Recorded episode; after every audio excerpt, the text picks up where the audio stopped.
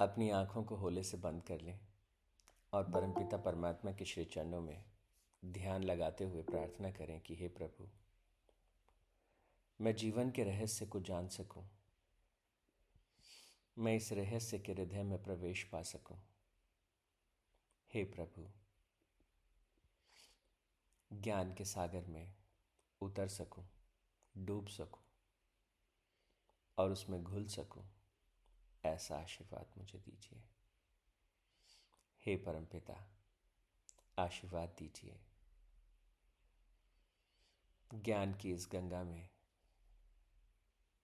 डुबकी लगा सकूं, दूसरों का सहयोग कर सकूं, उन्हें आगे बढ़ा सकूं, उनके जीवन में आनंद ला सकूं। ओम तत्सत परमात्मने नमः। ओम शांति शांति शांति ही।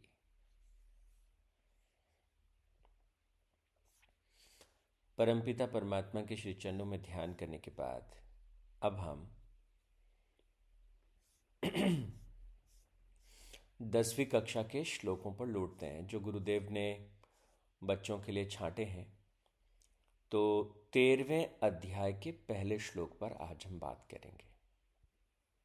भगवान श्री कृष्ण कहते हैं कि हे कौन्तेय, ये शरीर क्षेत्र है, इसे क्षेत्र कहा जाता है और इसको जो जानता है उसको क्षेत्रज्ञ कहा जाता है।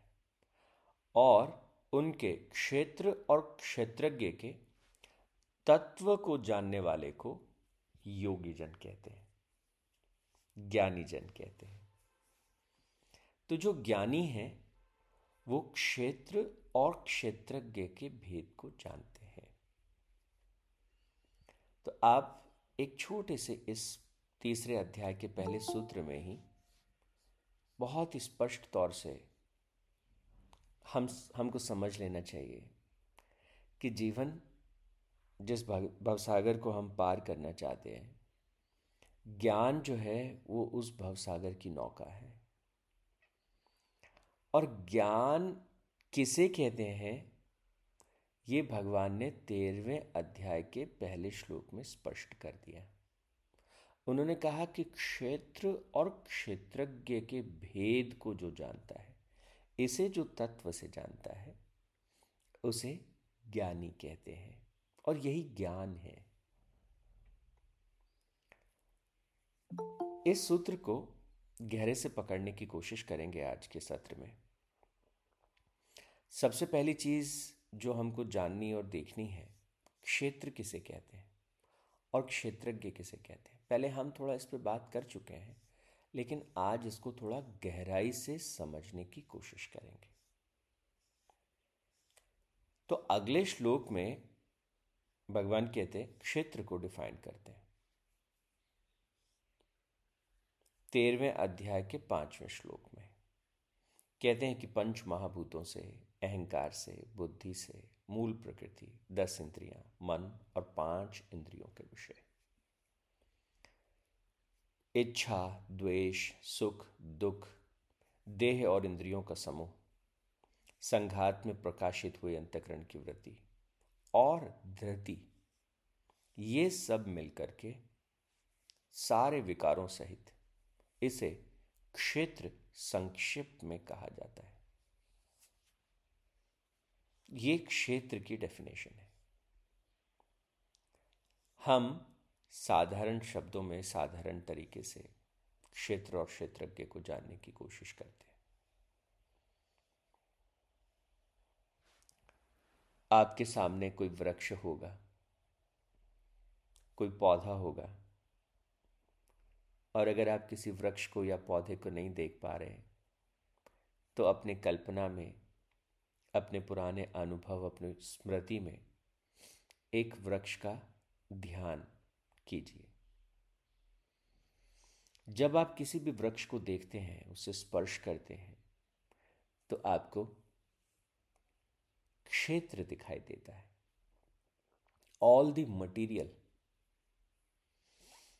उसकी छाल किससे बनी है, उसका तना कितना मजबूत है, उसकी टहनियाँ कैसी हैं, पत्तों के रंग कैसे हैं, पत्तों की बनावट कैसी है, उसके औषधीय गुण क्या हैं, इस पर किस तरह के फल लगते हैं, फलों फलों के क्या गुण हैं, वो तमाम तरह की चीज़ें। पुष्प कितने सुंदर होते हैं, कितने आकर्षित करते हैं, कितने महकते हैं, ये सब जो है उस वृक्ष या उस पौधे की क्षेत्र में आता है। वो नीम का वृक्ष है, वो वो किस चीज़ का वृक्ष है, ये सब क्षेत्र के अधीन आता है।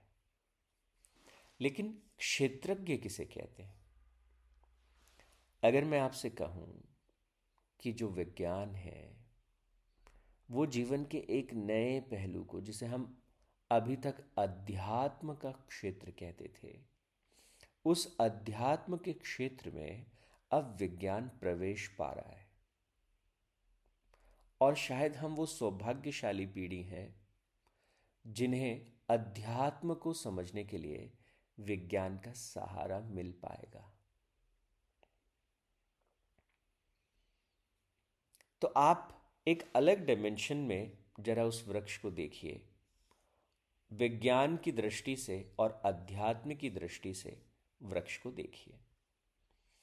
अक्सर जब गुरुजी के साथ बैठते थे तो गुरुजी कहते थे, जब आप किसी एक वृक्ष को, पौधे को पानी देते हैं, एक ग्लास पानी उसे देते हैं, तो सारा जंगल खुश हो जाता है।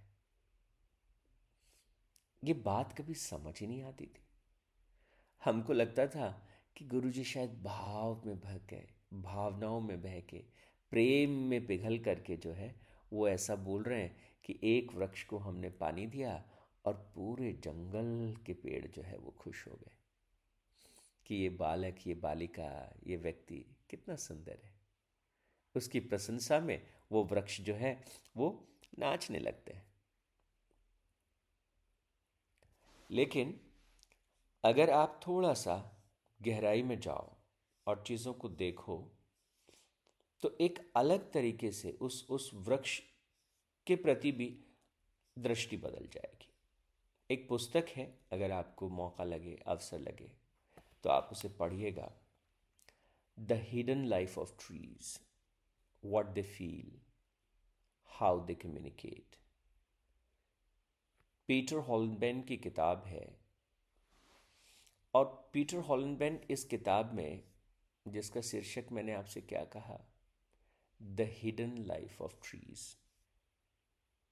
तो वो क्या कहते हैं, कौन से वो महत्वपूर्ण बिंदु हैं जिनकी तरफ वो हमारा ध्यान आकर्षित करते हैं।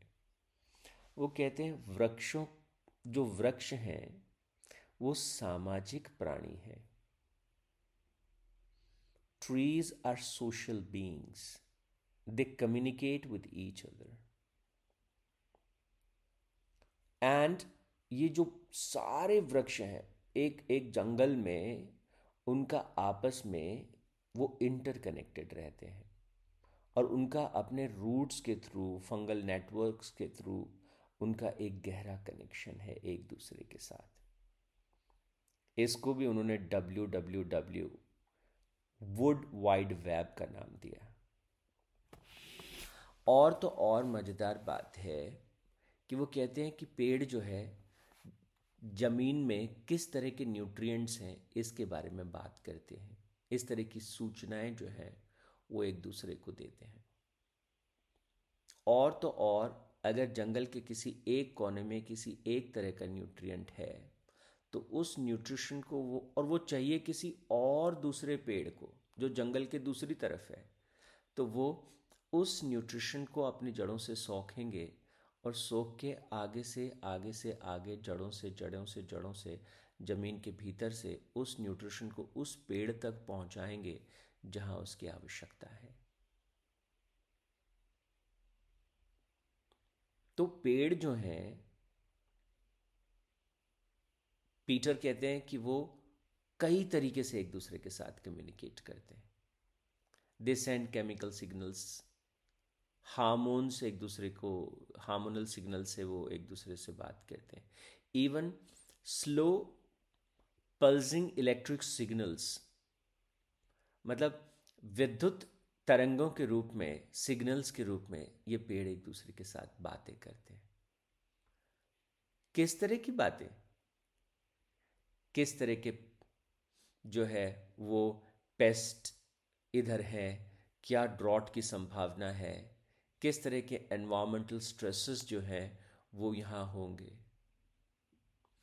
इवन बड़े कमाल की बात है, और ये सब मैं जो आपसे बातें कह रहा हूँ ये पीटर हॉलनबैंक के दिमाग की उपज नहीं है, ये वो सब बातें हैं जो विज्ञान की कसौटी पर कसी जा चुकी हैं, and we have evidence for all of them. वृक्षों के अपने परिवार होते हैं और उनकी अपनी कम्युनिटी होती है, एक परिवार की तरह से वो बिहेव करते हैं। तो एक बड़ा वृक्ष और उसके परिवार का अगर कोई छोटा वृक्ष, छोटा पौधा उगने की कोशिश कर रहा है, तो जो बड़ा वृक्ष है उस छोटे पौधे को न्यूट्रिशन की सप्लाई करता है, उसको उसको सहारा देता है। अगर उसको किसी तरह की इन्फेक्शन हो गया और बड़े वृक्ष के पास उसके कुछ एंटीबॉडीज़ हैं, तो वो उसको अपनी रूट्स के थ्रू, फंगल नेटवर्क के थ्रू, माइसीलियम के थ्रू जो है वो उसको सपोर्ट करता है, उसको संबल प्रदान करता है।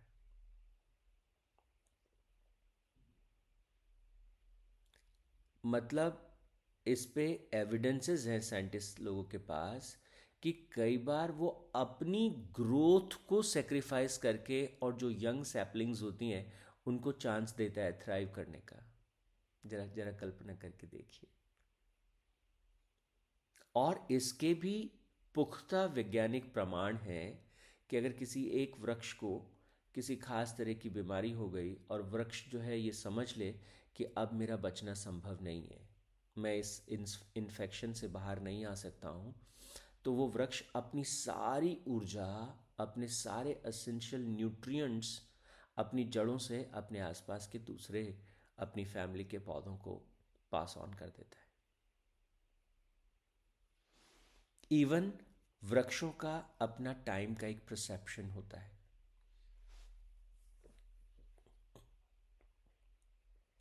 ऋतु का तो होता ही है, और खास तौर से उन्होंने कहा कि जंगल में जो बड़े वृक्ष होते हैं उन बड़े वृक्षों की एक बहुत खास भूमिका होती है पूरे इकोसिस्टम को मैनेज करने में।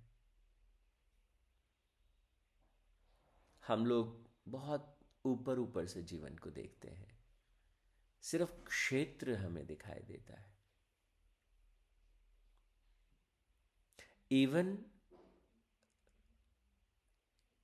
वॉल हेल्पिन जो है वो कहते हैं कि पेड़ों की अपनी भावनाएं होती हैं, इनके अपने इमोशंस होते हैं। They can feel pain, they can feel joy, they can feel fear. उनको डर लगता है, उनको भी आनंद की अनुभूति होती है और दर्द भी होता है।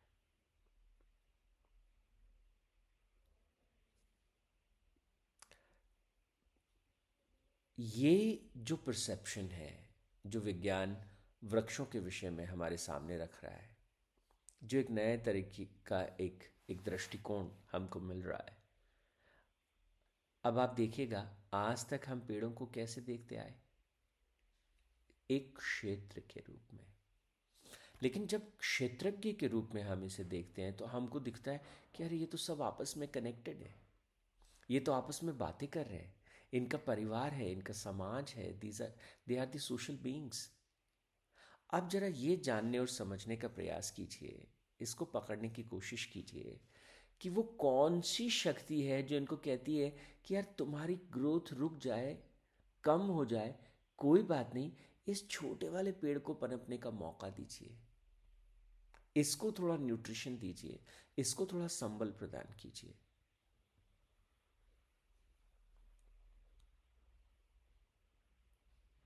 तो जैसे ये बड़ी कमाल की बात है, और ये ये चीज़ जो है वो हमको एक इशारा करती है कि एक एक कोई बड़ी शक्ति है। ऐसे ही ऐसे ही नहीं है कि ये बस आ, पेड़ है, लकड़ी है, हाँ एक एक उपयोगी सामग्री है। कह रहे हैं कि इसके गहरे में अगर हम उतरें तो एक अलग तरह की चीज़ हमको दिखाई देगी। और वो जो एक चेतना है इन पेड़ों के बीच में, वो जो इनका आपस में एक कनेक्शन है, वो कैसे हो रहा है, वो क्यों हो रहा है, उसको कौन डेवलप कर रहा है, उसको कौन संचालित कर रहा है, उसको चलाने वाला, उसको बनाने वाला कौन है, वो वो है क्षेत्रज्ञ। जैसे प्रेम जी ने अभी कहा कि जो बड़ा और शक्तिशाली वृक्ष है वो अपने आसपास के वृक्ष के विकास को दबाता है, ऐसा नहीं है प्रेम जी, ये मानव दृष्टिकोण है। और इंसान जो है वो क्या करता है, वो अपने नज़रिए से जब चीज़ों को देखता है तो उसके अपने भीतर के भाव उसे बाहर दिखाई देते हैं। तो अपने बहुत जो सामंतवादी व्यवस्था थी या जो जिस भी तरह की हमारी सामाजिक व्यवस्थाएं थी, तो हम उन चीज़ों को जस्टिफाई करते थे। ये डार्विनिज्म से ये विचार पैदा हुआ है प्रेम जी। डार्विन का जो सिद्धांत है जो कहता है सर्वाइवल ऑफ द फिटेस्ट, बड़ी मछली छोटी मछली को खाती है। लेकिन प्रकृति को जब उसके करीब जाके देखते हैं, ऐसा है नहीं प्रेम जी। बड़े वृक्ष छोटे वृक्षों को सहारा देते हैं और उनको पता होता है कि कौन सा वृक्ष कहाँ उगना चाहिए और कैसे उगना चाहिए और किस तरह से उसको आगे बढ़ना चाहिए। जंगल एक चेतना है, पूरा एक चेतना, और उनको एग्जैक्टली पता होता है कि कौन सा पौधा यहाँ उगना चाहिए कि यहाँ नहीं उगना चाहिए।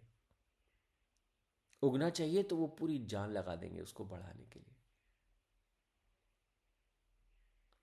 तो इसलिए जब मैंने क्यों वृक्षों के बारे में इतनी विस्तार से बात की, मैं आपको एक इशारा करना चाहता हूँ कि जब जो चीज़ हमको बिल्कुल ही जड़ दिखाई देती है, अरे लकड़ी है काट लो, बच्चे चलते ही पत्ते तोड़ लेते हैं। जो हमको बिल्कुल ऐसे दिखाई देती है कि ये तो ये तो क्या है, this is all physical material, पर उसके पीछे भी चेतना का एक असीम सागर है, उसके पीछे भी वो क्षेत्रज्ञ है। इसलिए मेरा आपसे कहना है कि हमको उस क्षेत्रज्ञ को पकड़ना है।